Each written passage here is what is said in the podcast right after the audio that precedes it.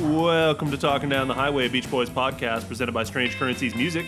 I'm Matt. I'm Glenn. I'm Tim. Hi, Tim. Hey. Hi, Hmm. Bowie.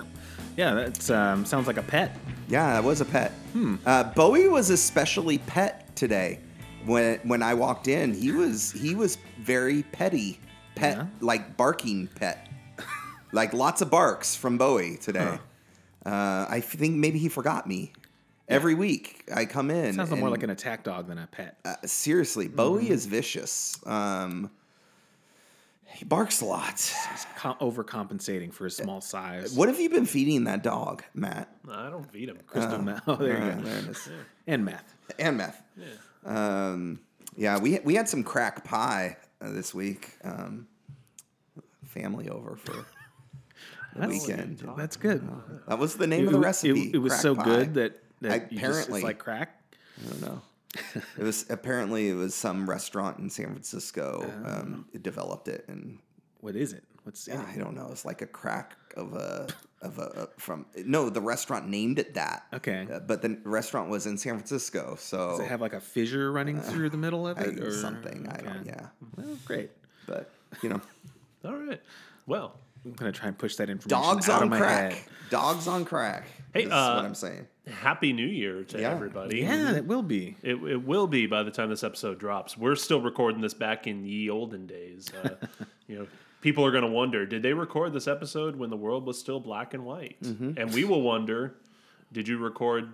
The, uh, are you listening to this episode in a year in which, you know, I They're Uh, don't know, flying cars. yeah, Mm-hmm. it's flying cars and and does democracy survive 2024? Mm-hmm, right. Let let us know, future Matt, Tim, and Glenn. I feel like we've we've done this joke already, and but Well, we, then- we on the old show we we had to prepare for contingencies yeah, there were lots because of we contingencies. recorded we recorded an episode at the end of a year once, and we the world like practically ended. well like there was there was concern right there Yeah. was gonna be like volcanoes or some shit like that. So we had to it's we like I an think we hitched our insurgency, wagon to the yeah. Mm, volcano thing, and that didn't end up happening.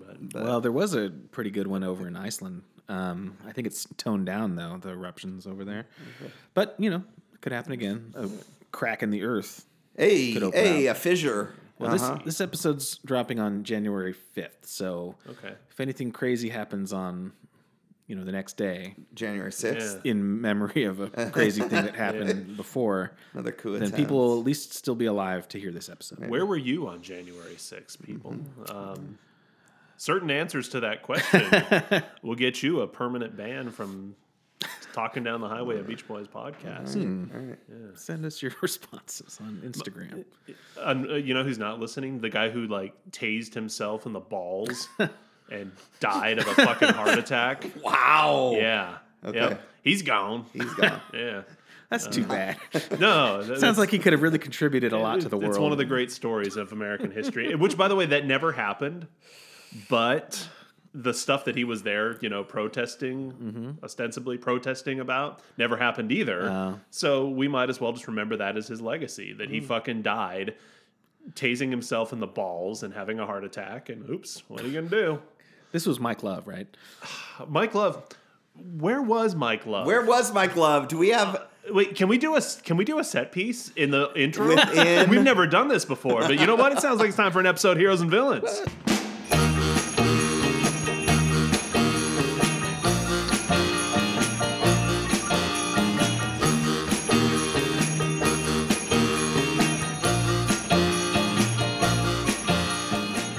All right, it's Heroes and Villains, where we discuss the heroes and the villains, whatever it is we happen to be discussing this week. And this week we are apparently talking about January 6th. you got a whole- Capital insurrection. You, you got a lot of potential villains here, Hmm. right? Um, do we start with the Uh, villains? Oh, yeah, I mean, it- normally we start with the heroes, but there's just so many fucking villains. Uh, Uh, all right, villains. no, here, here, hero. uh, well, The guy who who died patriotically tasing himself in the ball. I mean that's pretty heroic. I mean, it's a good story for the rest of us now. There were some uh, ACAB, but there were some. Uh, there was that one cop that led the peep the crowd away from you know whoever. Yeah, that guy's all right. Yeah, he's I mean, okay. Capitol police are not police, Yeah. right? These are, are people who are like doing security checks. Are we talking about in Salem? Are we talking about? Oh, Ron? well, that's a whole different Ooh, one. That we- wasn't we- January We had 6th. our own little January. Yeah, 6th we here. did. Yeah, yeah. Uh, villains, Mike Neerman. Mike Uh, Nierman. yeah, Definitely. Fuck Neerman. that guy. Uh, shout out to our friends in Galactic Norcinerator. That's right. Mike Love was probably Mike Love was there. right? I mean, all he would have to do is either shave or wear like some kind of bandana and then not wear a hat, and no one No would ever one would recognize recognize him him. because Yeah. the top of his head hasn't been seen in Mi- decades. Mike Love, where were you on January 6th? Mm-hmm. Until we know the answer, villain. you're a villain. Yeah. And when we do know the answer, you're, You're still a probably villain. still a villain, yeah. yeah. You know what? I'm gonna go ahead and say Mike Love probably, you know, told Trump to do it to tell It people to was do this that. idea, huh? They're buddies, I Uh, And, think. and again, both eternal villains. yes. We, Solid. we actually got a comment from one of our uh, listeners on a uh, on our post from episode one of Pet Sounds. He hadn't listened to it yet. This is a new a new listener. That's Um, always good. Uh-huh. uh, it appears that his name is Murray, which Oh. a little, little that's worrisome. there. dangerous. you know, that's not a good name in Beach Boys lore. But anyway, uh, he said he loves the show. He said he, nice. he's not among those who love Pet Sounds, though. he actually said that it's his least favorite of the Capitol records, which well, we're going to agree to disagree on that Yeah. one, buddy. But anyway, Wow. um, he said he loves the show so far. Um, he's a little tired of the Mike Love hate, not our Mike Love hate, but I think just Mike Love general. hate General. in the general community, which okay. well, again, it's not something we're going to see eye to eye on. But he did say quite specifically Mm-hmm. in his comment that he hates Trump. Oh, good. So I said, you know, we might not agree on everything, but we can be united in our. hate. so Oh, yeah. Well, that's So- He, he may not he may not like this episode though because well, we're talking about pet sounds. we're talking about pet sounds, so he can s- maybe skip over this one. 'cause- maybe, but hey, loyal listener. yeah, we- great. We, like our loyal Awesome. listeners. yeah, Love it. It's it is nice to know when someone is actually listening. Yeah. Oh you know? yeah. Even though we have you know a billion or whatever listeners. Yeah, uh, they remain faceless to us by and Mm-hmm. Yeah, large yeah. because they don't comment as much as we would like them to. So yeah, thanks Once Murray in a while, Yeah. yeah. and uh, and our Feels like friend we're not, Justin um, and yeah. uh, and Tim's dad. My dad. Those- that's right. Those are most of our commenters. Forgot up to about this that point. guy. Mm-hmm. But yeah, thanks, thanks, people. All right, good episode, Heroes and Villains. Solid. Let, let, Solid. let's take a break. Yeah. uh, and we're gonna come back and talk about something other than January 6th. yeah. Yay.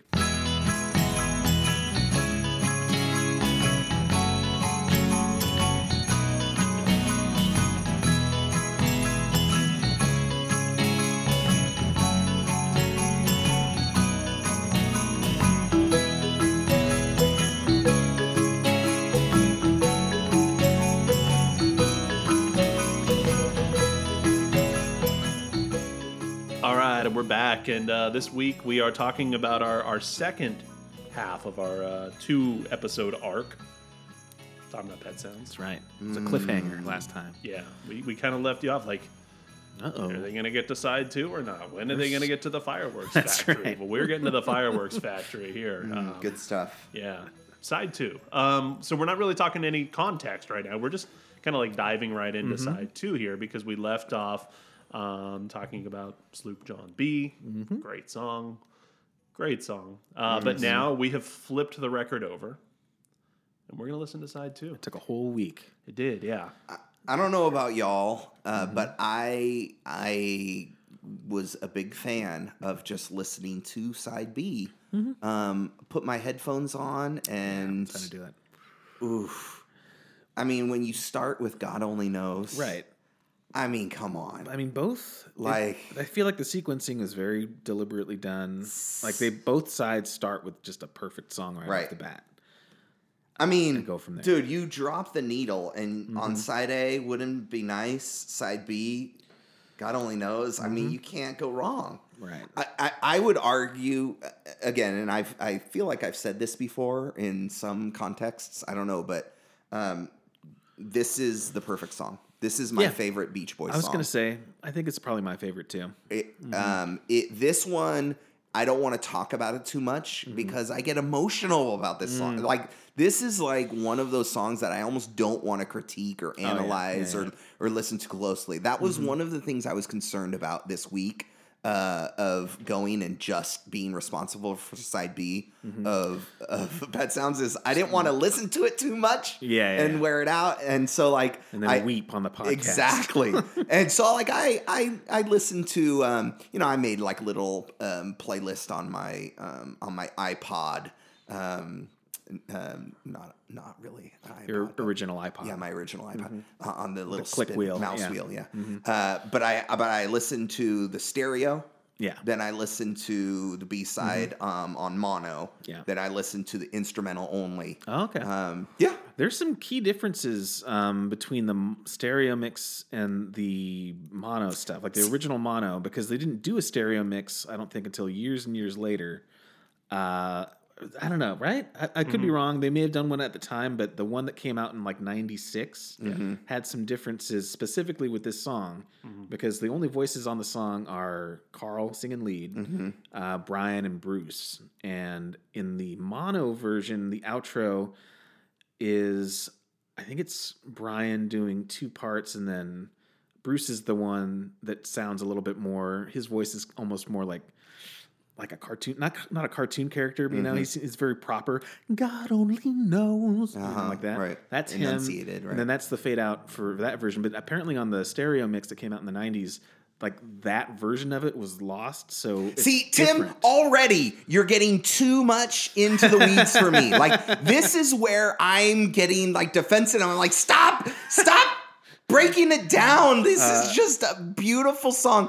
a, a song is like Gossamer and one does not dissect Gossamer sorry that's I mean, Seinfeld thank you. I- um, I, don't know. I that was part of my problem is I didn't want to listen too closely to the stereo, to the Mm-hmm. Right, right. and then the mono and and the differences because I didn't want to pick it Yeah, apart. yeah, you don't wanna dissect part, it. Part of me is like, I just want to picture Carl. Mm-hmm. I just want to picture like, um, you know, a perfect vocal, y- perfectly yeah, vocal, perfect vocal, and and just like think about all the different times that this song's been performed, Mm-hmm. and think about like that that first time that that they performed this after Carl passed, Oh, okay. and how how um, that went down, and what's it like now that Carl's gone? Is this song still resonate, and and what is that? And I don't know, just like all the Yeah. feelings, all the all, all the emotions. Yeah, I get it. I just, it, for me, on less of an emotional side, I just think it's kind of interesting that those are the three voices involved here. Like Carl doing a lead is, is rare Hmm. Mm-hmm. Yeah. enough, and then Bruce and Brian and Yeah. like none of the other guys is just kind of interesting to me. Yeah, and that's it's one of the things that makes it a perfect song is that Mike Love has hey nothing yeah to do hey with it. hey, hey And, yet he probably sued to get writing credits. uh, He did. uh, No, wait, actually, I don't know on this one.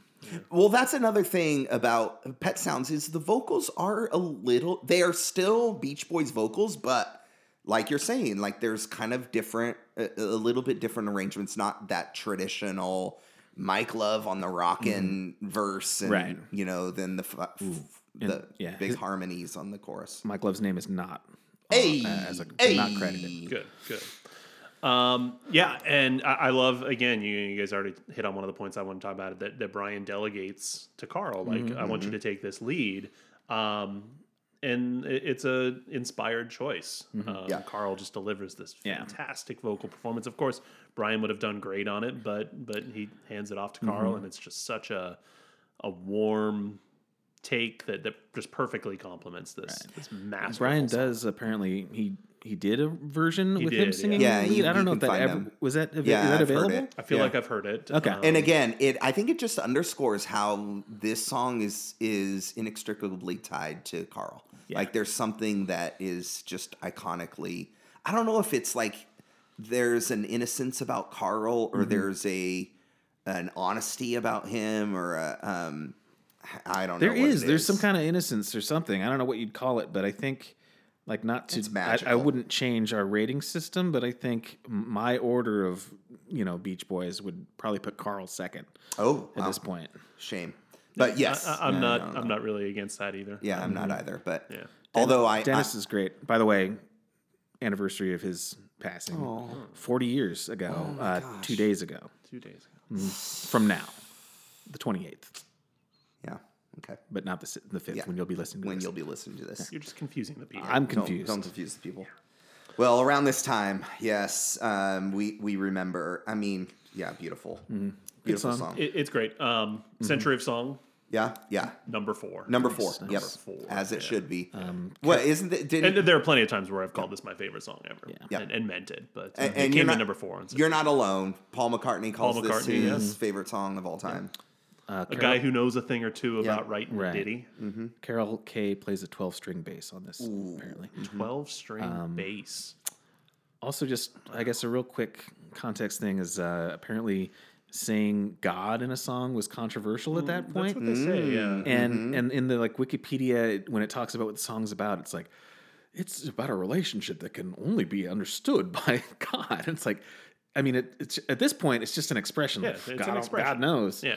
I guess back then maybe it wasn't as common of an expression, and it actually like had more meaning, and it was a little bit controversial. But and at this point, it just seems silly. Yeah, yeah, that does seem silly. That does seem silly. Although I think maybe the the mention of God in it might elevate it, like to this kind of magical, mystical, spiritual. I mean, the whole thing is kind of Element. um, Brian thought of this whole thing as being kind of a religious experience. I think, Yeah. right. The whole process of making the album. So yeah. And Mm-hmm. there's something there. There is something you you feel something.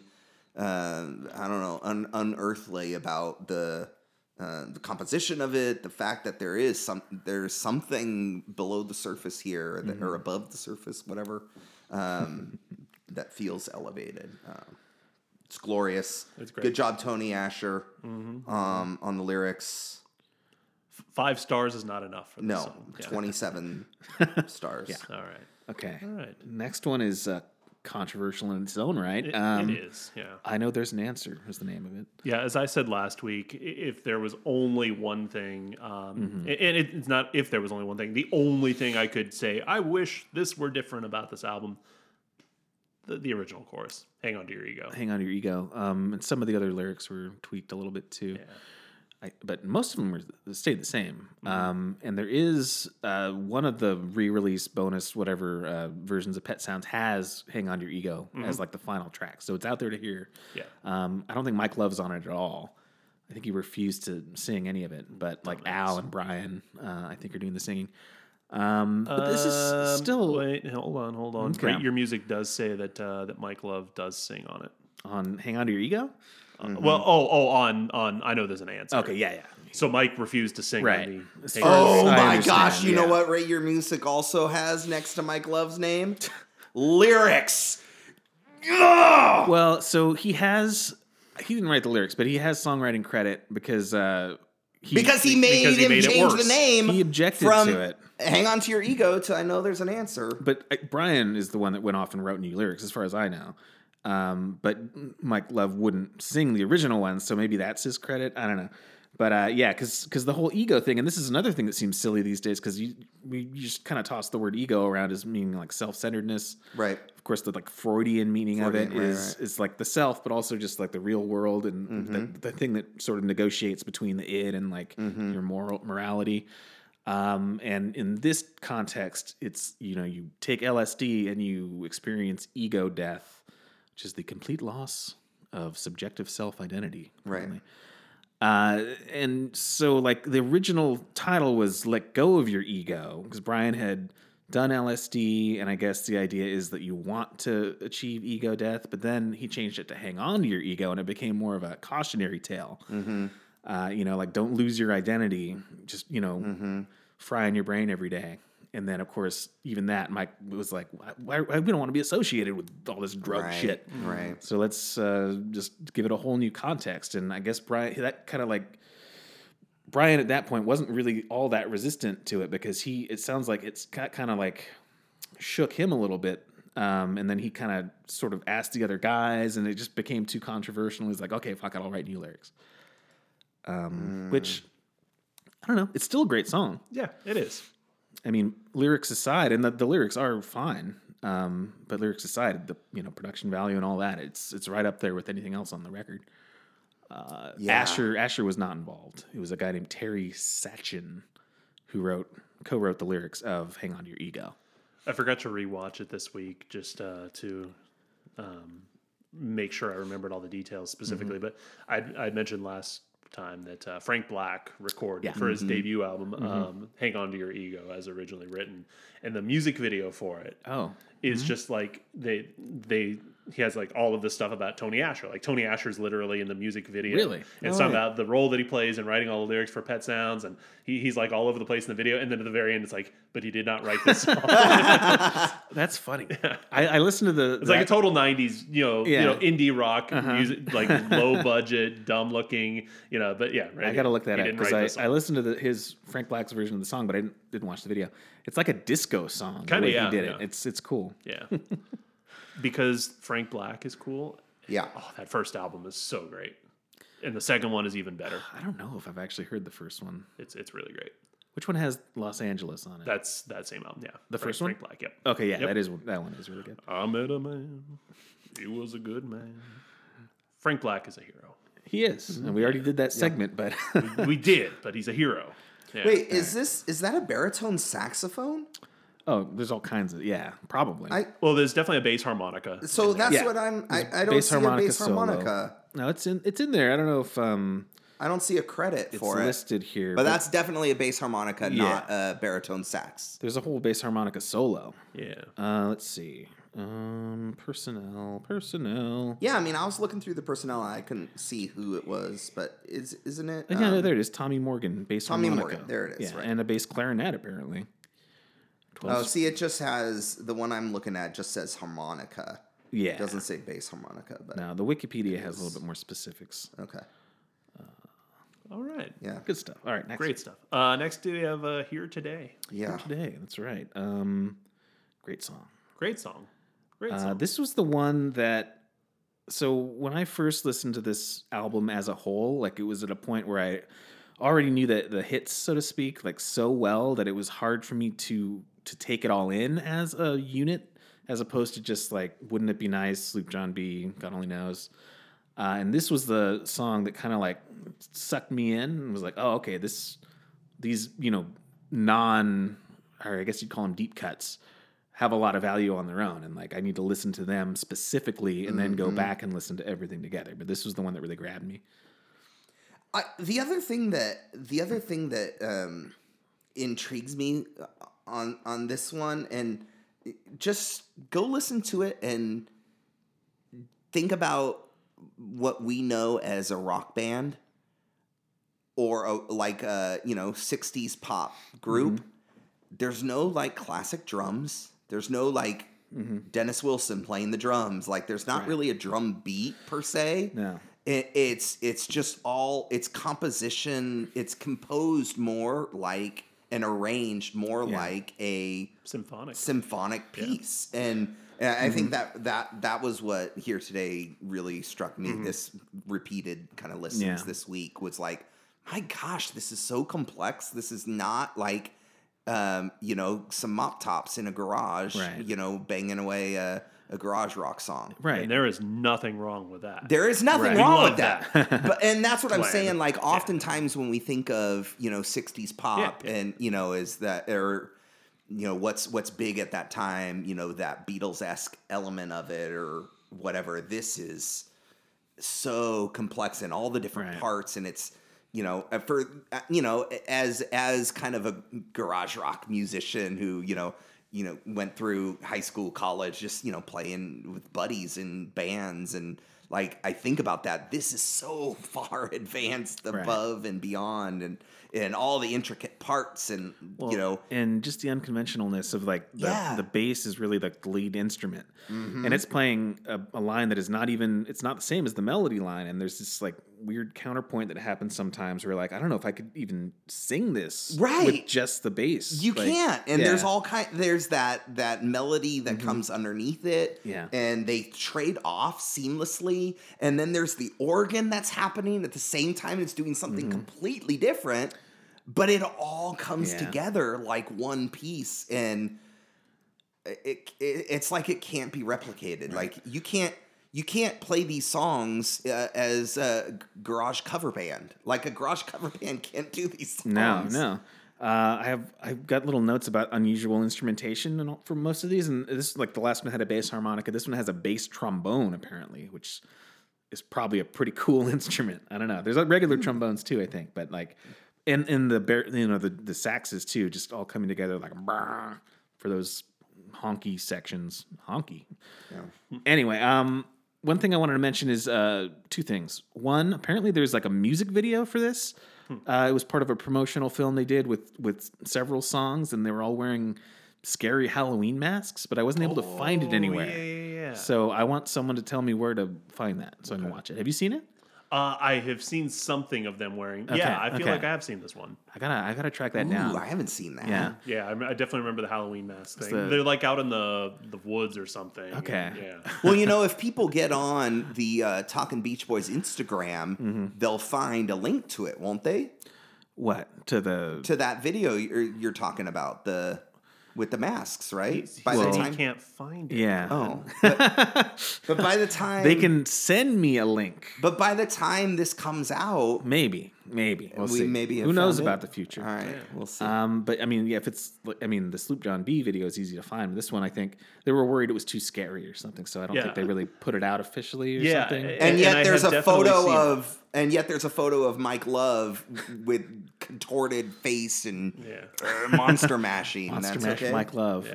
Uh, also, the, just a real quick uh, mono versus stereo thing. In the original mono version, there's that background chatter that you Yep. can hear during the musical breakdown. They're like Apparently, talking about cameras. yeah, apparently it's Bruce Johnston talking about a photographer's camera, and then Brian coming over the speaker saying, "No talking." Which I, I don't know if I can really discern what they're saying, but you can definitely hear the no talking. Mm-hmm. And then apparently he says uh, there's him saying top please at the very end, like to go go back to the top or something. And once again, in an era of music production now where it's like we're using Pro Tools and there's thousands of tracks, they recorded this in f- four tracks, right? They would do m- like m- mixing Yeah, down, mix down, and right, but- Stuff. yeah, Bouncing and But but es- but like they're in a room with four essentially a four track machine recording this thing and yeah mixing them down and doing all the kind of studio trickery but like so much of this is live like composition I mean it just blows my mind Yeah, I mean, a lot of the mixing is effectively happening in real time. Brian Right. is talking about like to the you know um, accordion player, turn just this way a little bit, Yeah, you know, right. so that we get a little bit more, you know, um, of of this part of the sound. Yeah, so the mixing is is largely happening in in real time. so crazy and, and that's the other thing like uh, you know a lot of music that you know these days it would like erase that little chatter bit from the middle like you Yeah. know use the paintbrush and cut out that clicking sound whereas this kind of i Can don't you know this, scoop the mids just a little, right Bit? this adds Sorry, like Tom. to the to the i don't know punch punch the punch the treble wait no somebody's flatting. somebody's flatting okay thanks murray Sing it, sing it sexier. Al. All right, well, hey, let's take a quick break, and we're gonna come back and talk about the second half of the second side. yeah Sure.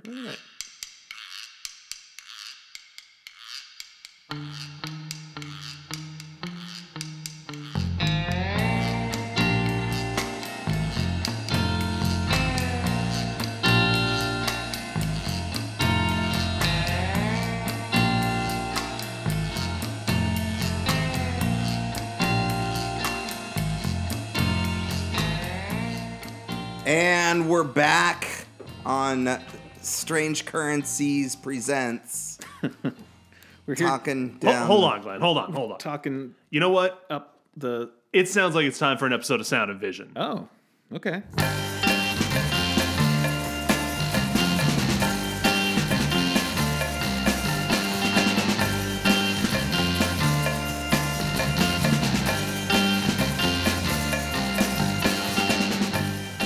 All right, Sound and Vision, where we discuss all things aesthetic using the scale provided to us by David Bowie. Glenn, if we really like something, we call it a. Low. Low is right. David Bowie's masterpiece. Tim, if we don't like something, we call it a. Mike Love. I mean, uh, never let me down. Never Let Me Down, in which David Bowie ah, really let us down. I almost And- bought it at uh, Crossroads the other day. Ooh. Yeah, I saw it. I saw, I saw it too. I saw it. I, I, Eventually, I'll have it. Yeah, tempted. You got to complete the collection and everything. But oh, and if uh, it's just in the middle, Yeah, let's dance. Let's Dance. Dave Bowie's okay stop. I still don't have Let's Dance on vinyl either. Oh, you don't? Okay. I, can- I, I gotta complete the collection. It's mid. It's mid. It's it's it's okayest album. Bang, Okay. Bangers up front. Yeah. We've established Yeah, this. we've established that. Uh, well, we are here. Um, we just found this thing that we have been talking about. we Um, found it. That's what I, we did I during the remembered break. in a fit of inspiration. I, I remembered. I, I know that I've seen this video, and where had I seen it? Uh, in the fiftieth, 40th. fortieth. That's right, Mm-hmm. thousand six. 40th anniversary um, edition of Pet Sounds, which comes in this uh, lovely like felt exterior, and the Tim Ooh, is, is this is the rubbing sound of all it. Mm. up on it right now. That's so. That's the sound lovely. ASMR. of it. Um, Right. Yeah, and uh, the vision is this lovely green felt covered thing. Mm-hmm. Like, looks like grass or something. but there's a bonus DVD in there, and on this bonus DVD, we found the promotional film the for- promotional film. for for Pet Sounds. Right. It's Wow. not just a uh, Here Today video. It's It not is- a there's music four video different Pinche. songs on We it. Mm-hmm. that corrections from the previous segment. Yes. Corrections. We found it and we watched it over the break. It, we did. It, it does not exist on the internet. well, it must somewhere, but yet. It, it will when Tim Yet? fixes this. Uh, yeah. Yeah, we might need to get this going because this is a rare this, find. this may end up on the Instagram. Yeah, on video the Instagram. form. Yeah, this is. Th- this might actually be the thing that gets us a whole lot of views. It was disturbing. It was disturbing. I will Hmm. Oh, oh, say. well, hold on. Let's set it up here. okay. Okay. Oh my gosh. So the boys are, as I remembered correctly, out in the woods. Um, it's m- very Mike Love centric. Mike Love is sort of the central character here, and uh, he is Unfortunately. surrounded by these ghastly looking monsters who happen to probably be the Beach Boys Yeah, the Beach Boys wearing masks. Well, wearing wearing masks. we don't know that. We're not sure, But- but, probably Uh, uh, uh, most of the Beach Boys. Bruce Johnston is not one of them. no, because they couldn't find a mask big enough for his head. Fit his head right. Okay. Well, he, he potentially shows up at the end. Uh, that may have been. Oh, maybe that was Bruce think I Johnston? think that was still Brian. But uh, Oh, okay. Uh, yeah. But scary masks. scary Yes, masks. like we Scary said. masks. Bizarre. It- there's all kinds of weird. I don't want to give it all away. Yeah. Right, right, right. You know, you got to find it for yourself. We're in the forest, and Mike Love is like drinking out of his boot. Like it Something was dumb, ah, yeah. something. He's, he's like, trying to be like Charlie Chaplin, but, It- but failing as he does at miserably. everything. It's bad. They're playing old maid for some reason. Yeah. But but so, no narrative. So we got to give it a rating. okay. I mean, this is Sound of Vision. Low. Okay. Well, there's a couple Let's things. dance. I mean, it's Oh, hard. This Never is, let me down. I mean, this is a moving picture. So It's a movie. It- it is. We have a couple things to consider. Hey, on the plus side, um, Mike gets ostracized. exactly. Yeah. So Low. I mean, low, low. They effectively, yes, not to spoil too bound- much, but they essentially kick Mike Love out of the band in this Yeah. video, Yep. and he finds solace by joining the hill people, you know, the the monster. And he's like, "Oh, you're a monster. I'm a fucking monster too. We can coexist together. I'm out of the Beach Boys now because it's a fucking low. Oh. It's a There's low. no- yeah, it is it's a low. amazing. Yeah. yeah, it's incredible. I, I have, have not spent Mm-hmm. a better four minutes, I don't think, in the year 2023. So, um, it's funny because yeah, aesthetically it's it's Terrible. not great. Yeah. But I mean, I do I actually do like the reveal of the masks. I think that's a low. But for the most part, it's very kind of in never let me down territory. It's very simplistic, one camera. Like it's not a film. But then the plot and what actually happens, that's a low. yeah, yeah. it's great. He gets fucking kicked Mm-hmm. Yeah, out of the that's band. great. Yeah. And, and has to resign himself to being the monster that he is. So, Yeah, there it perfect. is. Love it. It's Love, great. Yeah. low, Low. excellent Totally low. episode of Sound One of the Vision. best. All right. Lovely. All right. Um, That's eh, two lows in a row. Yeah. Wow. Oh, big. All right. Um, so, let's pick up where we left off. Um, what a oh, great, great song here. Yeah. I just wasn't ma- wasn't made for these times. Mm-hmm. Yeah, uh, I love it. Um, it was used uh, very well in an episode of Mad Men. It was, yeah. Um, uh, Roger Sterling's acid trip. Yeah, yeah. Uh, I'm trying to see what the little factoids I picked up. I don't know if people care about those. Apparently, there's Spanish in the chorus. In the background, they're, they're saying "Cuando seré un día seré," which means when, when will I be? One day I will be. Wow. I had never noticed It's that. just back before. there. It just sounds like oohs and Ah, ahs, but then it's yeah. like, oh my god, they're actually saying words. Holy, I, I, I had no idea. I need to go back. and See, here I that's- was thinking their only brush with Spanish was Dias de Verano y también sus noches. Not What, Jays! what is that? So, summer days and and summer- summer nights? Oh, okay. Spanish. um, Th- that's the that's the other thing about this album and this song is that was one of the notes that I had with this is you can listen to this song 20 times and hear something different every Yeah. time. And and It's one of and, those for sure. like you know there's theremin in there, there's this harpsichord going on. There's uh, um, a quick note on the theremin. It's an electro theremin, which is invented by Paul Tanner, and Paul And it- Tanner is playing it. And Yeah. this one is actually specifically a Tannerin right. because he had the control. Well, Horizontal. the Tannerin was was named after the fact. He he made one instrument, the electro theremin. Okay, my understanding, okay. and there was literally only one in existence, and he played it. He's the one who played it. Uh, I think it's- I could be wrong, but just based on my skimming of wiki, somebody later made one, started making it in like kind of in tribute to him, and Ah, yeah. Oh, called it the Tannerin. okay, okay, because I think that because this yeah this does actually sound more like a straight up theremin. I mean, it, it's got- it works on the same But, same. but I think by good vibrations, then they're using the No, one that that's has a the little same- bit more pitch control. A bit, the- I it don't was- know. We're, it- we're getting it deep was into the same dorky weeds instrument, here, but yeah, It- but his thing he used a string, I think. It basically it was like it's like a theremin without like you just set the volume with a knob, and then another knob affects the pitch. But he h- has that hooked up to a string, so he can slide back and forth String. and do the portamento, as it's known, the sliding between pitches. Anyway, Yeah. I mean, more research needs to be done, but that's my understanding. You mean more than Wikipedia? Yeah, I know. I don't know if there is more. No, I mean, I think that's kind of like just reality. so good. But yeah, Paul Tanner, great. Carol Kay is not playing the bass here. Um, still a great bass line. Yeah. Um, Ray Pullman. yeah, good song, great song. It's it's. I mean, this is one of those songs, and just the title even that it feels like it defines Brian Oh yeah. Yeah. just overall. And and like he's on record as saying, I mean, and you can look at it a couple different ways. Like I'm just, I just wasn't made for these times. Means like the world is getting away from you, and you're just like you can't handle the, the this new sort of way of of life, or it means you're way ahead of your time. Oh yeah. Yeah. Um, and he, there's a quote in here where he kind of talks about either way, like, like, like he, at this point, he seems like he, he feels like comfortable in these times, but at the time he thought of, of himself as being advanced, but then he could also see someone seeing themselves as being like stuck in the past. But yeah, it's like open to interpretation. I would That's the Well, beauty I mean, of it. he- he There's so does- much nuance. In, in the Mm-hmm. second verse, right? It's uh, I'm trying to remember the exact lyric, but uh, every time I want to look for places where new things might be, or every time I get the inspiration to go change things around, no one wa- hel- wants to help me look for places where new things might be found. say. Mm. Right, right, right. So yeah, I think he's like commenting on, you know, these dipshits who he's stuck, you know, making music with, whether it be Mm-hmm. Mike Love or you know Murray for a while, who just didn't want to mess with the formula and doing new things. he's like, Mm-hmm. fuck that, I'm gonna do that. I'm gonna make this album basically by myself. Uh, and I think the quando, the Spanish stuff, I think is in the uh, sometimes I feel very sad part. Mm-hmm. Mm, I could be wrong, but it's in there somewhere. you know when he really feels sad? Mm-hmm. Sus noches! noches! Uh, this is one of the ones that is on the Sub Pop single. Man. I, I, you know, I don't speak Spanish, so it's just gibberish to me. Um, Sub Pop put out uh, a Beach Boys single, a rare. You know, what does Sub Pop have to do with the Beach Boys? I guess Nothing, Cap, Capital like got that label uh, involved for some reason to to basically promote the uh, upcoming Pet Sound sessions. Okay. So they put I, I had it up and then I So like the then I lost mid nineties. '90s.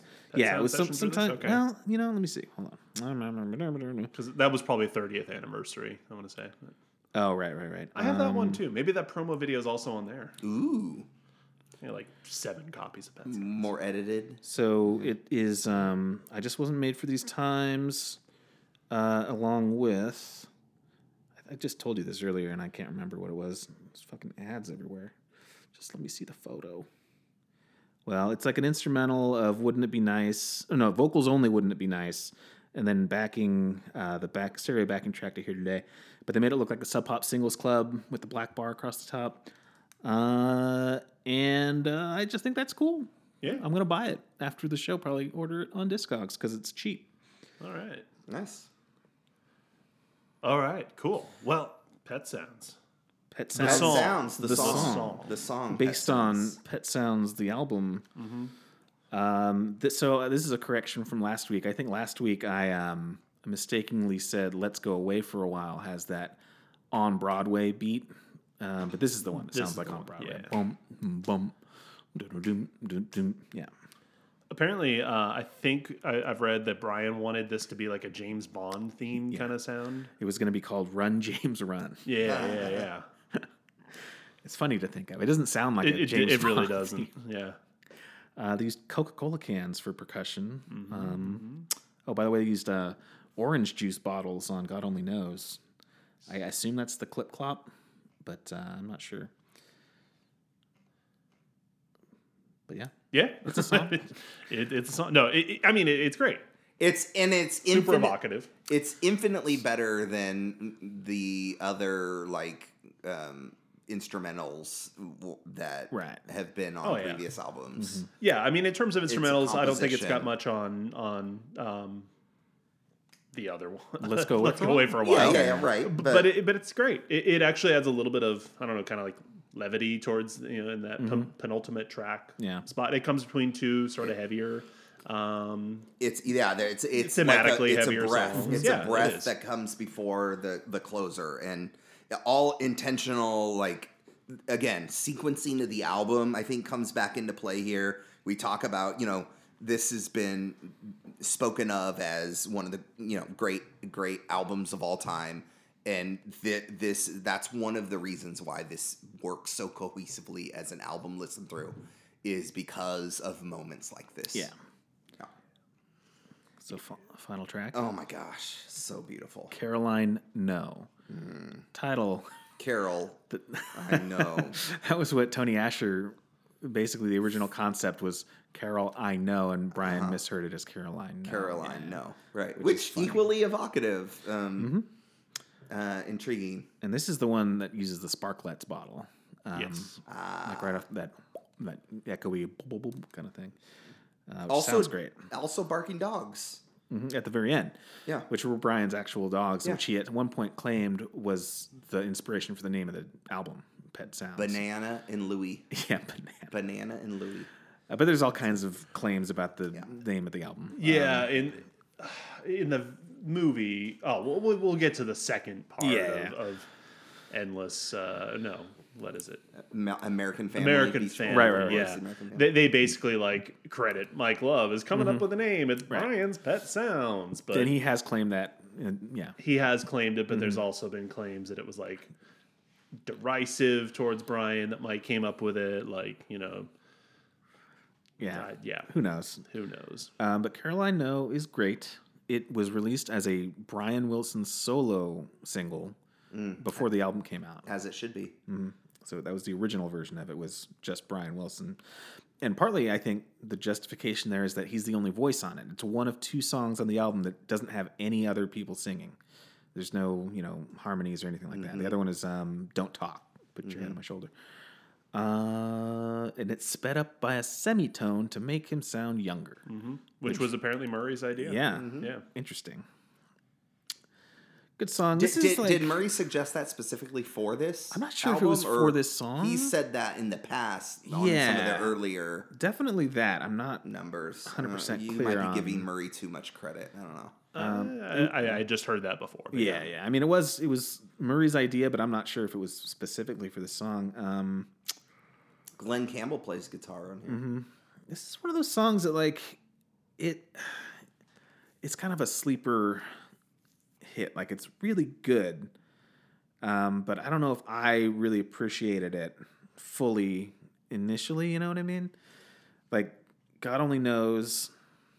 I th- feel like this is in the same sort of category. It should be. Yes, I Yeah. think. It, I think. It, I think maybe it's can be considered underrated in that. I Yeah. think when you think Pet Sounds, you think wouldn't it be nice and God only knows Mm-hmm. are kind of like the two big ones. Maybe Sloop, Sloop John B as well.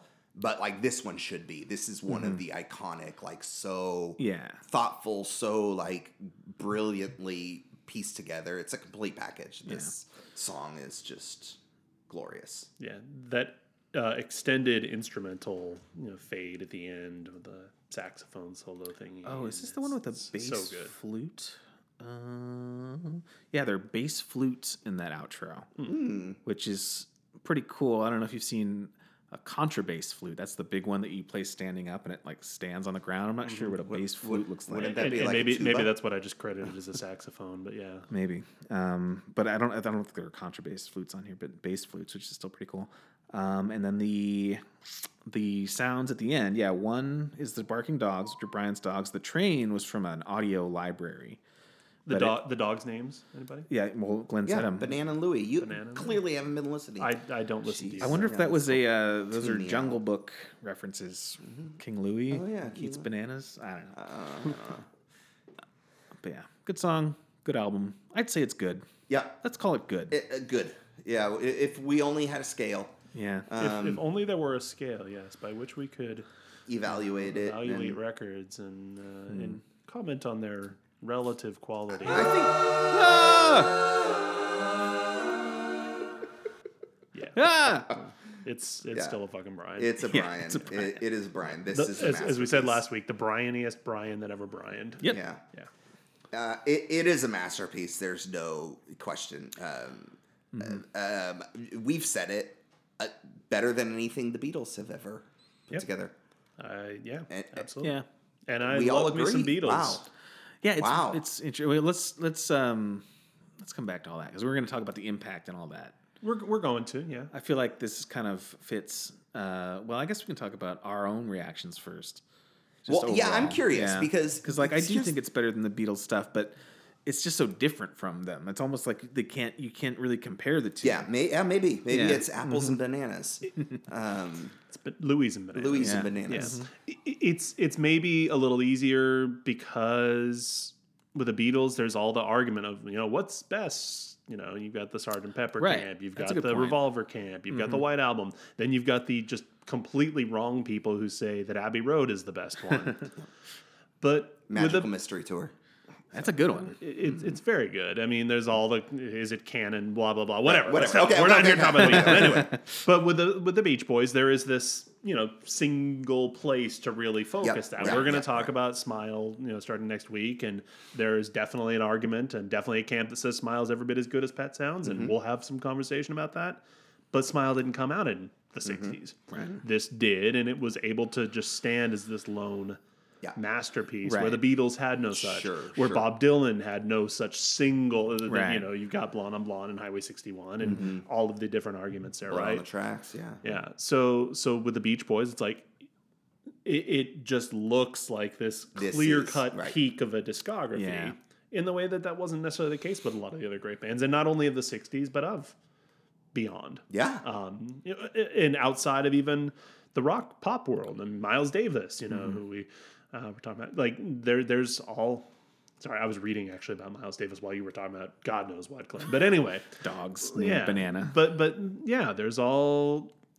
i- i it's maybe somewhat rare for a band or an artist to have just one single masterpiece in the way that that Pet Sounds does, and maybe this album has benefited from that to an extent.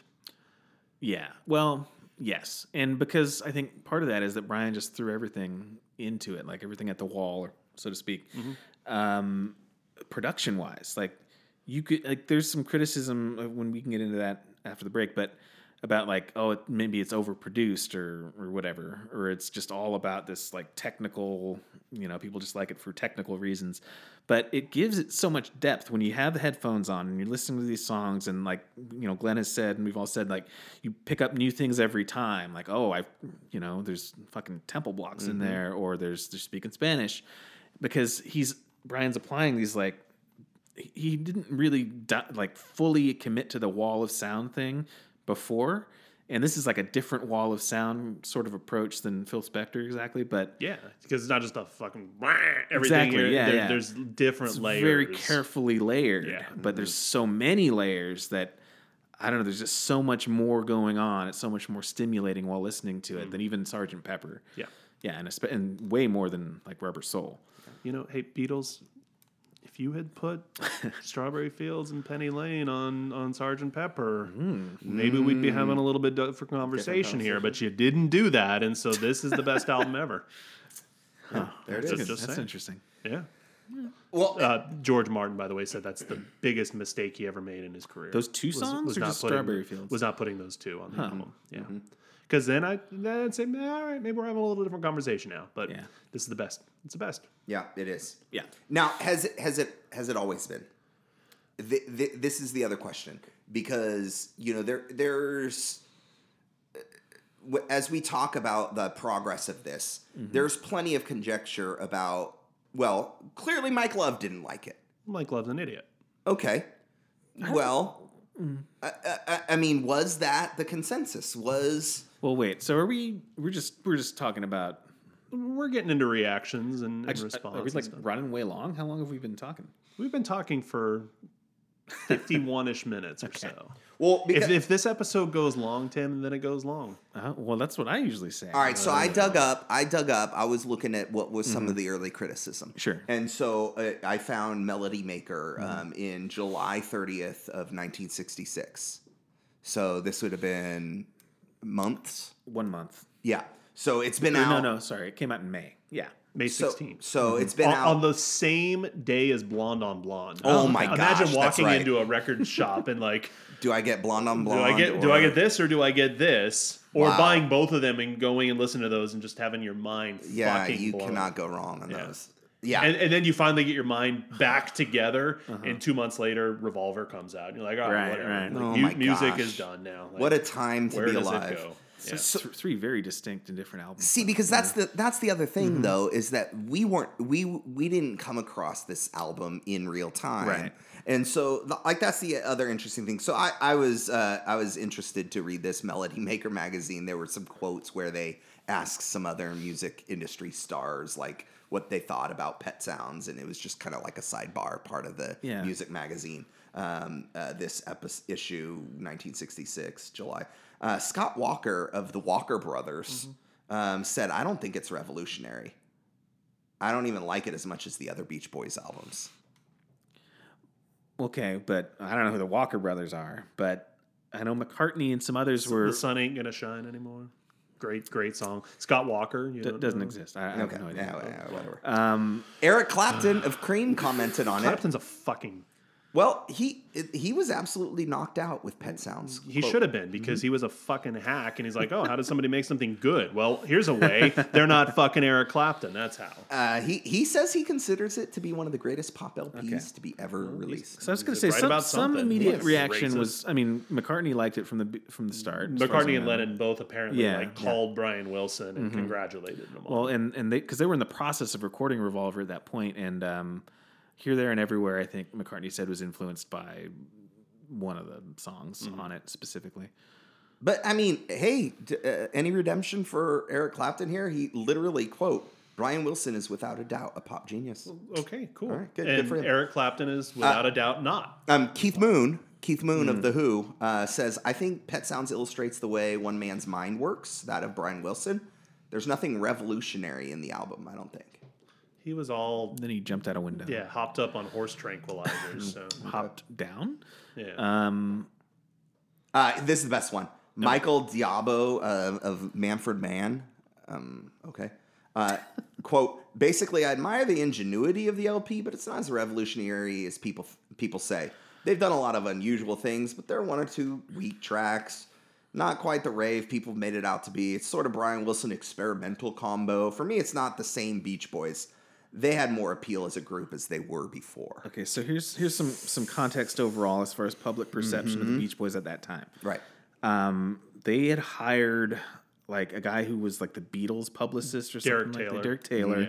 and he started the whole campaign about Brian, Brian Wilson's, Wilson's a genius. genius. Right. um, which Brian wasn't necessarily comfortable with, and and these people saying that's not revolutionary. It's like they're reacting to that. react to to press that, kit. right? Because it's y- you listen to this as like a peek into his mind. Uh, he is doing unconventional stuff. He is like reinventing pop music, but it's not like the average person is gonna be. It's not like you know, Eureka uh, in this rainy day moment, right, women. You right. know, everybody must get stoned. Oh my god, I can't believe a guy's singing about Right. you know, smoking pot. Um, right. So like, they, I think that kind of fucked with everybody's expectations. So I think some people are listening to it with that in mind, like this is going to change everything, blow my mind, and then like ah whatever, it's bullshit, as opposed to just like listen to the craftsmanship and Right. and appreciate it in a in a bubble, I guess you know, just sort of by its on its own merits.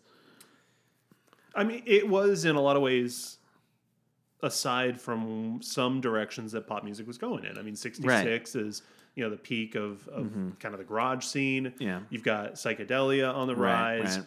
Um, Pet Sounds is only vaguely psychedelic in, in some ways. Right. Um, it- it's definitely more of the baroque pop Yeah. uh, kind of a thing, and there there were others who were doing that kind of thing, but that wasn't necessarily where the hip element Exactly. I don't think a music They were was, s- but if you look at the reaction of of the legit great artists, Right. Not fucking Manfred Mann and Yeah. not fucking Eric Clapton, but if you look at how did the Beatles respond to this, how did the Kinks respond to this, how did the Zombies respond?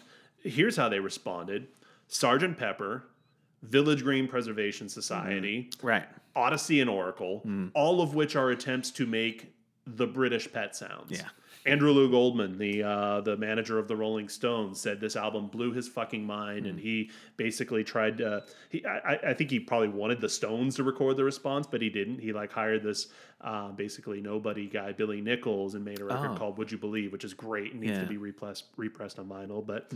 It, it, it was his attempt to make the British pet sounds in real time, basically. Like the response amongst people who were Yeah. in the know, their minds were fucking blown.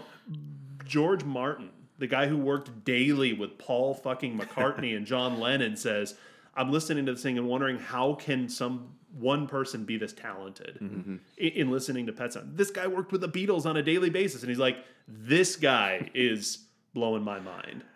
He's a one man Beatles. Yeah, yeah. So yeah, I don't I don't care what Eric Clapton. So, so I guess what you're saying, I guess what you're saying, Matt, is that really we should be careful about wh- whose opinion we're considering. yeah, Some- let, us some not, let's opinions not are- worry too much about the guy who was trying to get Pakistani immigrants kicked out of England. So, so here's what I'm Some going to do. opinions are more correct than others. yeah. I I think we have all found listeners of this podcast probably know that we we reference rate your music quite a bit. We we like the idea that this is a community of of users who are are, are generally thoughtful and critical about their music taste and their selection. So I went and I kind of perused some of the reactions um, from rate your music users who are you know more more intelligent users and uh, lcs brit um, commented on the uh, pet sounds um, uh, gave it two and a half stars out of five and said if the maturity of a 12 year old had a sound it would be these 35 minutes of music Wow. Okay, so so what's their top artist? It's not- lcs lcs burt um, they gave um, five stars to fleetwood mac there you go. Yep, there you go.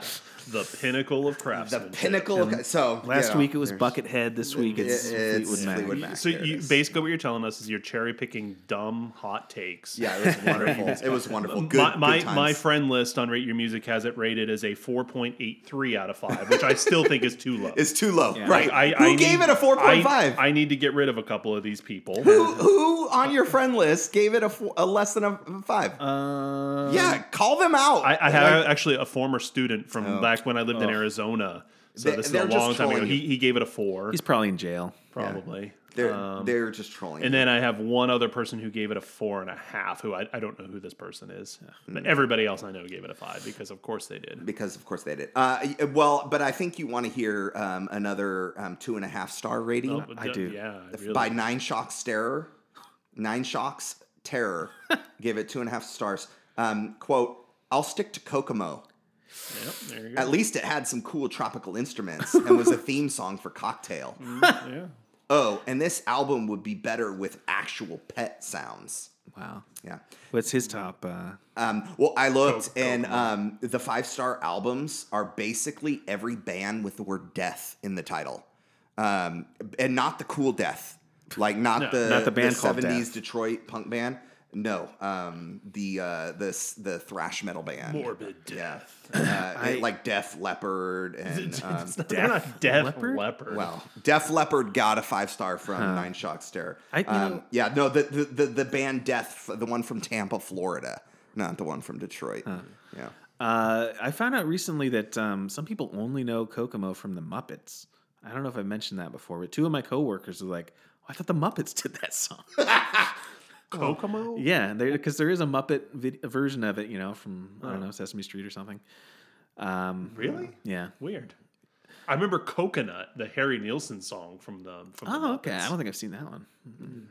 Um, I was gonna just go real, uh, back a little bit to the um, the the Beach Boys public, you know, general public. uh, Maybe reaction. we, we've had a long segment here. Let's take a break. We're going to go over an hour on this one, people. Okay. It- it's just sorry, it's going to happen, but uh, this this record's kind of a big deal for us. So we're Mm-hmm. going to take a quick break. We'll come back and talk a little bit more about some reaction then and now.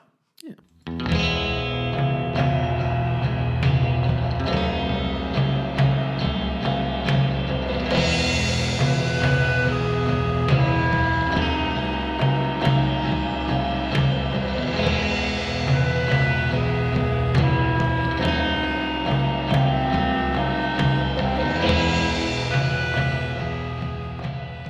Anyway, the Muppets wrote Kokomo. Hey, hey, Oh, hi, we're back. There you go. Um, this is Talking Down the Highway. We're talking pet sounds.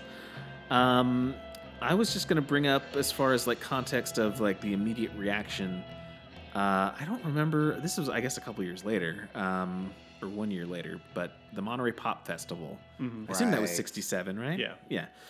Uh, they were, Beach Boys were going to play it. Mhm. Um, did they drop out or did they get asked not to play it? Do you remember? I, you know? I don't remember exactly how that worked, uh, and Yeah. maybe maybe that's something we kind of even talk dive into a little bit more when we talk about the '67 albums. But go Mm-hmm. ahead. Mm, Yeah. I- Well, just the the idea that um, they were still seen as square, even Oh, with yeah. Pet Sounds, Yeah. and and I don't know the idea of the a Beach Boys performance, you know, in between like Jimi Hendrix and the Mamas and the Papas, just seems very weird.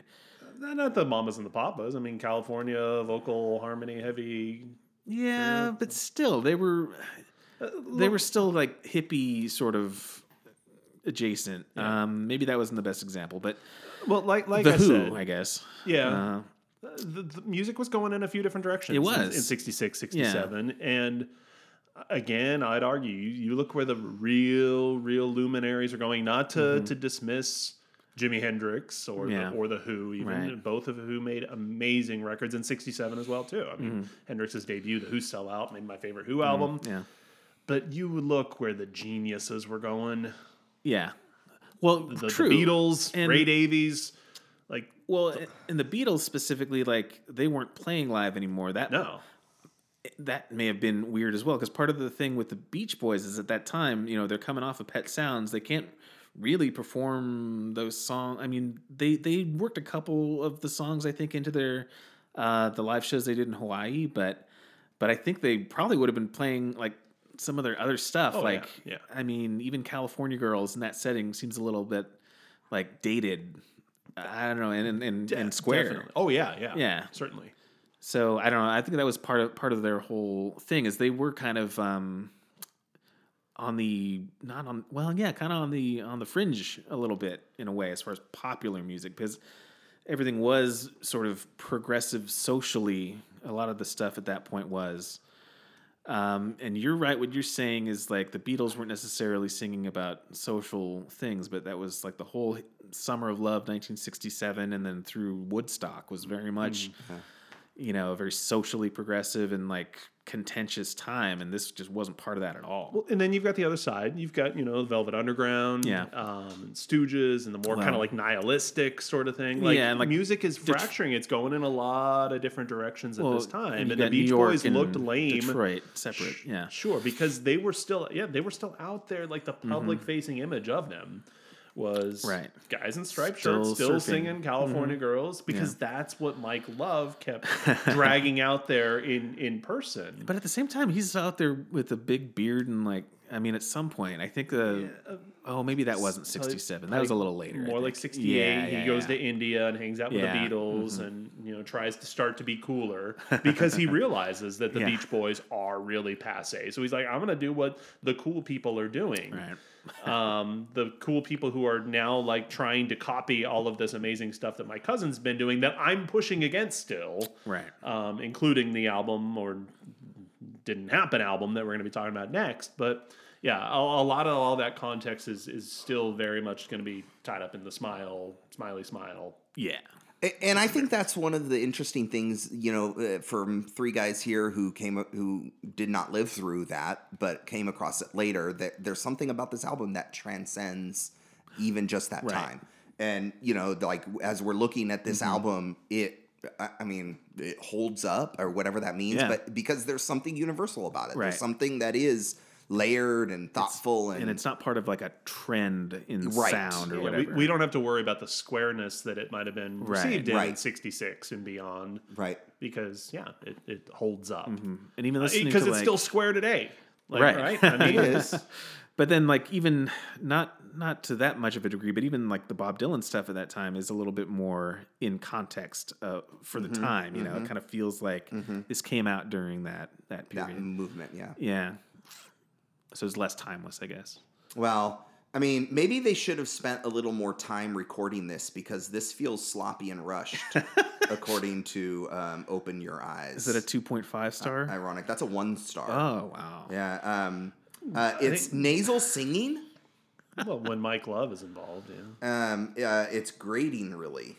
So saccharine it hurts. Where's the edge? This is not the Beach Boys I love. This isn't you two. Where's the edge? I was gonna say, is their five star uh, U two album?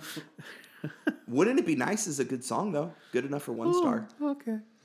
You, Glenn, you are content to give Um, So way, good. way too much is so much time and oxygen Uh, to Open Your Eyes gave gotta uh, know. Playboy Cardi uh, Okay. five stars. I was so, gonna say, I gotta know what they're. Yeah, yeah. Yeah, I mean, again, let's. yeah. look, rate, rate your music. Is, I love it, Is but- a is a good resource. It's a it's a largely good community of the people who are actually like sincere. sincere and engaged and not trolls and, and all of that. I'm but gonna- it- I'm there's gonna go also on a bunch of- there it's and, like uh, it's like finding Amazon reviews. You're gonna find a half Right. s- uh, one star Amazon review for Pet Sounds too, and it's gonna be probably spelled wrong. Uh, I'm and gonna start an account. This is and why you I'm don't gonna, read I'm gonna YouTube review. I'm comments. gonna give five star reviews to a bunch of good stuff, and then I'm gonna go randomly uh, rate a Toby Keith album, give it a one star, and shit on Just make his everyone fans just for angry. no reason at all, like these people seem to be doing with the Beach Boys.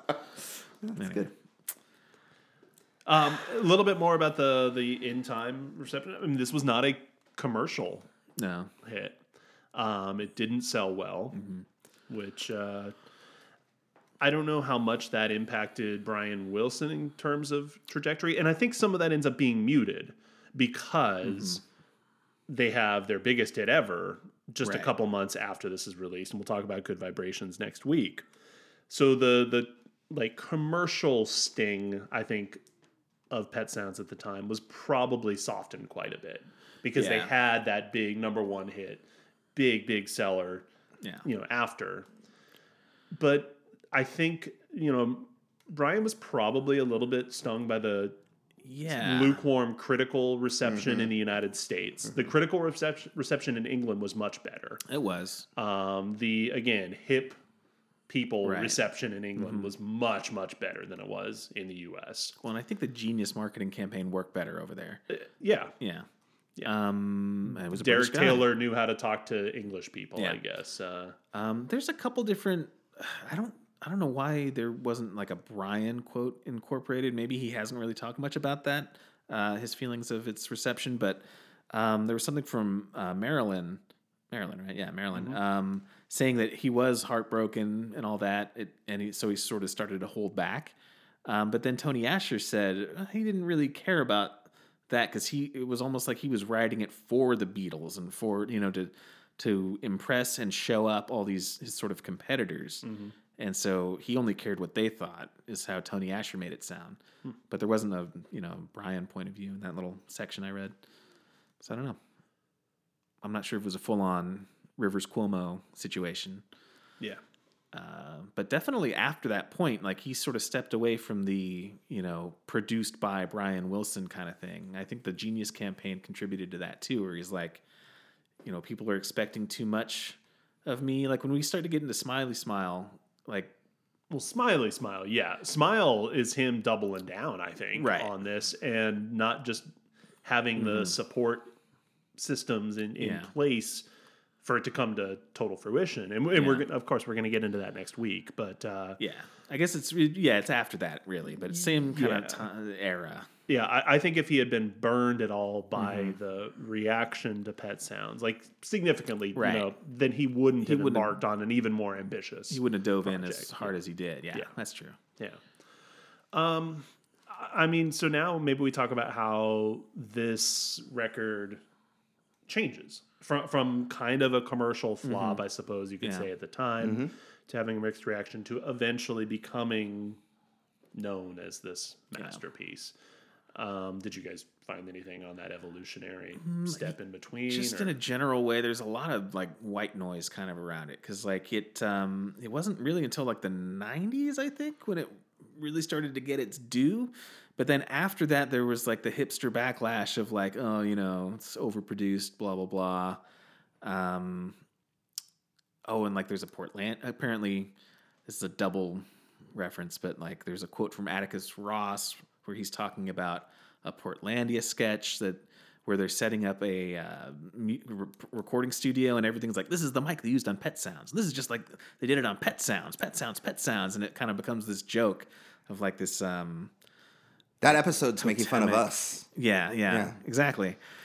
Uh, s- but it became this just just like fallback answer and Right, just right. too, like a really obvious sort of thing. And so there was that kind of weird backlash in I guess the 2000s or whatever. Well, yeah. So I kind of wanted to get into the period, I suppose, then just a little bit before that, because when I Yeah. was sort of you know, coming up as a musician, not that I've you know done anything with that on a professional level, but in the '90s, this was definitely one of those talking point kind of records. There was a revival of sort of Pet Sounds fascination.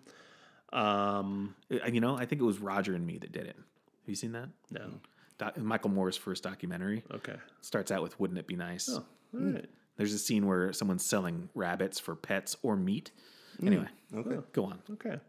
Um, I I mean, like groups like Stereo Lab definitely were were drawing on that influence. Oh, Elephant Uh-huh. Six. The ele- the whole Yeah. Elephant Six collective, absolutely. Animal collective. Yeah. Um, well, Animal. They were a li- a little later, but um, REM in 1998 they put out Up, which has two very clear Pet Sounds homages on it. Um, and uh, At My Most Beautiful and Parakeet, both those are really really super Pet Soundsy and just great great songs.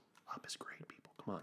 Um, uh, the High Llamas, like there were all these, you know, like hip and in some quite successful huge bands that were really kind of drawing on pet sounds and it just became by the mid late 90s this talking point record and, and to me i've always kind of felt like it was the 90s maybe that brought pet sounds really into fashion i don't know what the i don't know perception of pet impetus? sounds would have been in the 80s because it, it seems like most of the conversation surrounding the beach boys in the 80s was Kokomo. Kokomo. Kokomo, Reagan era bullshit nostalgia, um, full fucking house in the late '80s, early '90s. Fourth Yeah. of July. That's that's yeah. kind of like where I grew up in the late '80s, early '90s, thinking about the Beach Boys as this really, really lame, Corny, dated yeah. kind of stuff. And then as I was a you know teenager, I start hearing pet sounds, pet sounds. Like everybody starts name dropping it Mm-hmm. a whole lot, 97, 98, in, in, in that era. And that's when I got the album, just because I was like, all right, this has been a talking point in so many different things that I am familiar with. I got to hear this.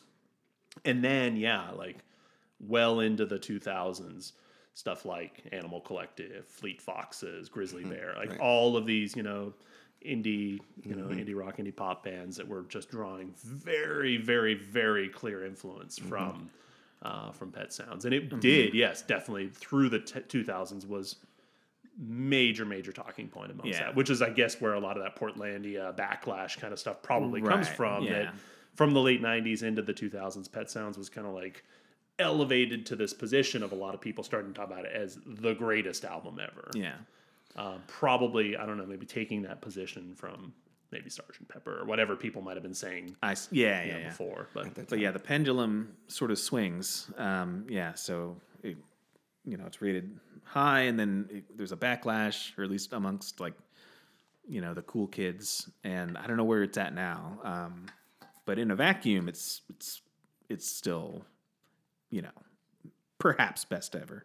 Yeah. Um, I was gonna say in the '90s too. I don't know.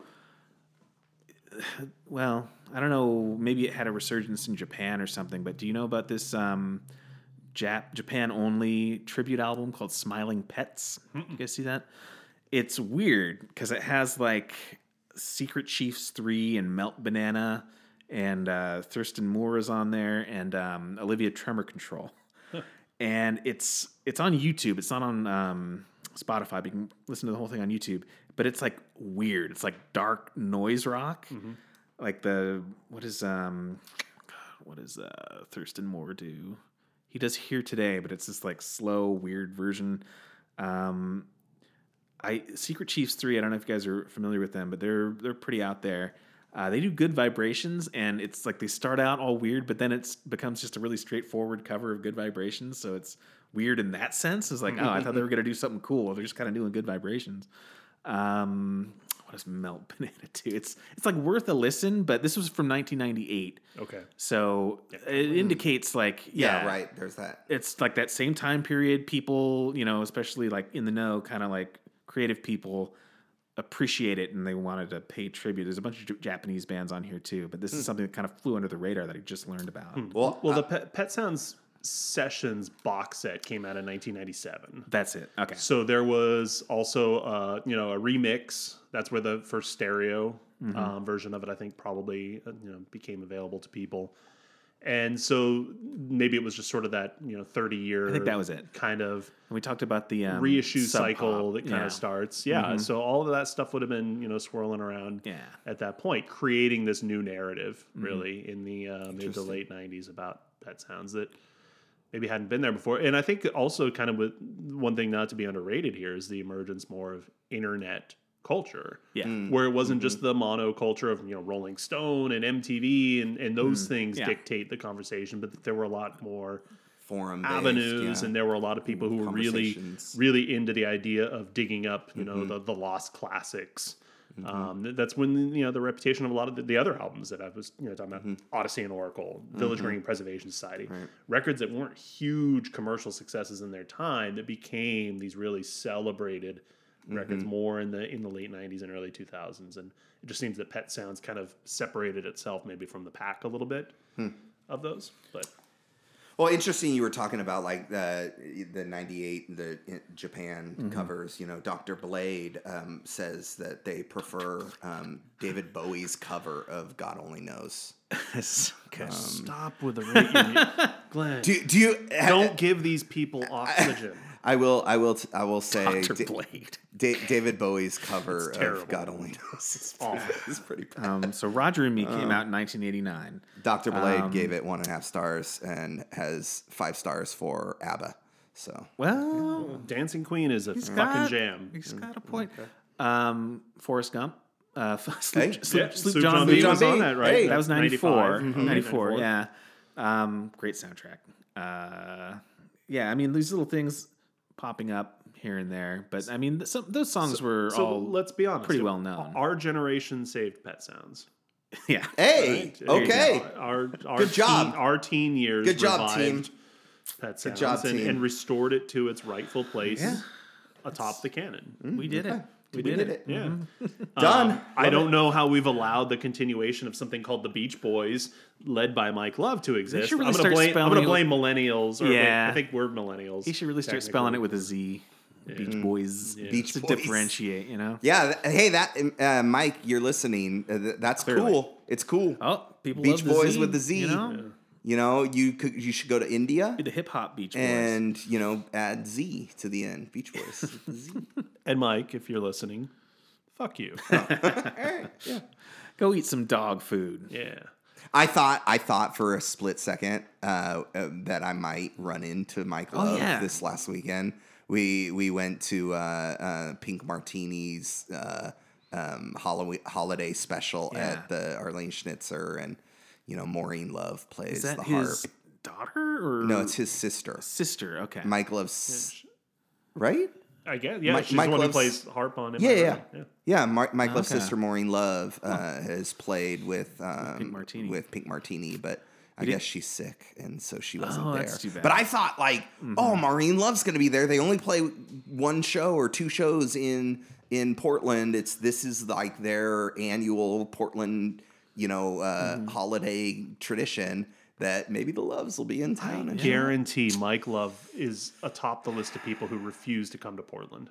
Oh, Ooh, Right, like- touche. Well, He- Uh, But he is doesn't he- Fox News to the core. He probably Touche. thinks it's a fucking war zone here. Right, yeah. His I mean- sister probably didn't show up because Mike's like, "Don't go to Portland. they'll- Don't go they'll, into- you know, yeah. yeah. He's got like a they brother. hate rich white people well, there. Stan, yeah, got family Stan, in- Stan's in Lake Os- I was Lake gonna say, Oswego, yeah, yeah. Lake O. yeah. Um, so it's possible if he was coming to see family. Well, that's what I was don't know. saying. But I you was thought didn't maybe see- Stan to be there, like Mike, you know, Kevin Love, the basketball Right. player. You might- didn't, you didn't spot any it's not- baseball caps in No, the I- crowd. I, was looking. I was looking for little like you know um, Hmm. the scrambled eggs, on scrambled top, egg the- yeah, the caps. gold Yeah, stuff. Hmm. there were a couple around, but Arlene Schnitzer's too nice. Like I don't, you can't wear hats Oh, he inside. would still I don't- wear He one. would wear. Yeah, it. he yeah, would. He probably would. He wore a top hat. Yeah. Well. you know, give give him the Portland welcome. You know, get Tanya Harding to hire somebody. oh uh, come on! bashes. wow! Wow! Sounds like another episode of Heroes and Villains. no, let's not do that. All right. Well, Glenn is over there pointing at his watch. Well, hey, I'm just saying. Pet sounds. Pet we're still- sounds. we're talking pet sounds. Yeah. It's- it's- this, this it's- is a mega episode. It's a mega We're Brian gonna, Wilson. We're gonna run to like an hour and a half. Mega That's- episode. that's It's not a five ma- star, not a ten mega star, episode.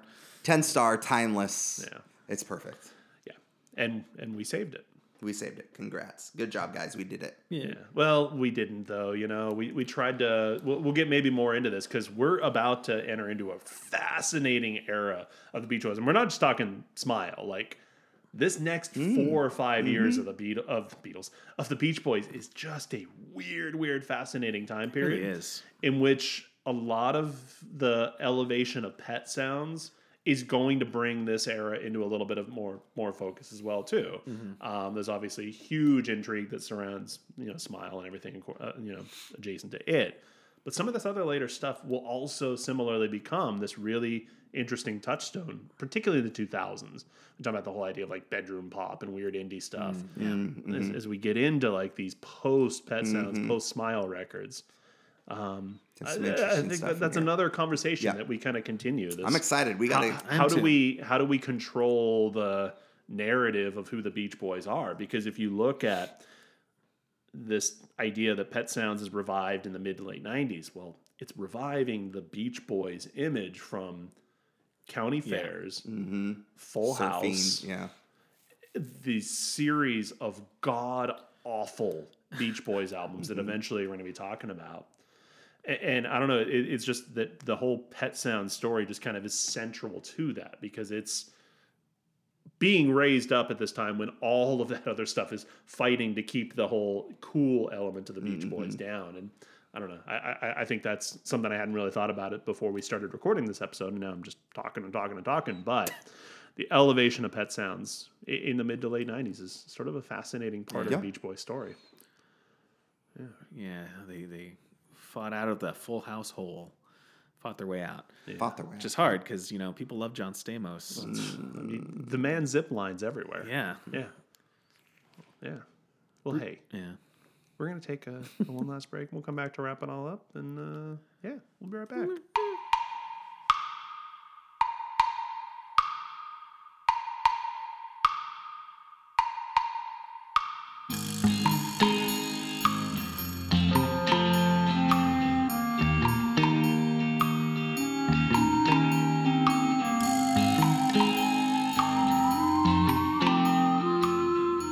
All right, we are back to wrap things up here. Uh, our longest episode of the new show, and it's a rarity. We're gonna we're gonna work to keep you all you know in and out within an hour or so, but a lot to talk about, obviously, with uh, with Pet Sounds.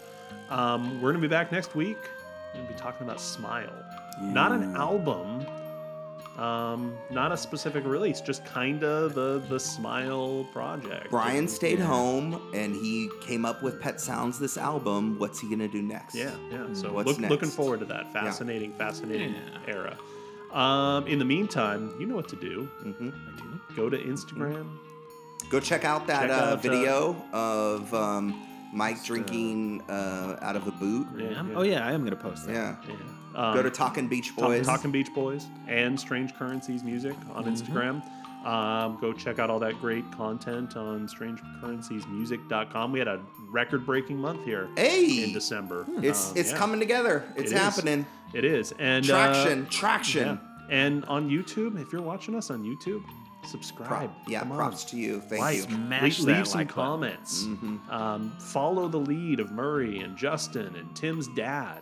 Yeah. Put comments out there. We know that YouTube is a cesspool of terrible comments, but Yeah. you know, that's all Leave, right. leave a terrible Leave comment. a terrible sure. comment. Yeah.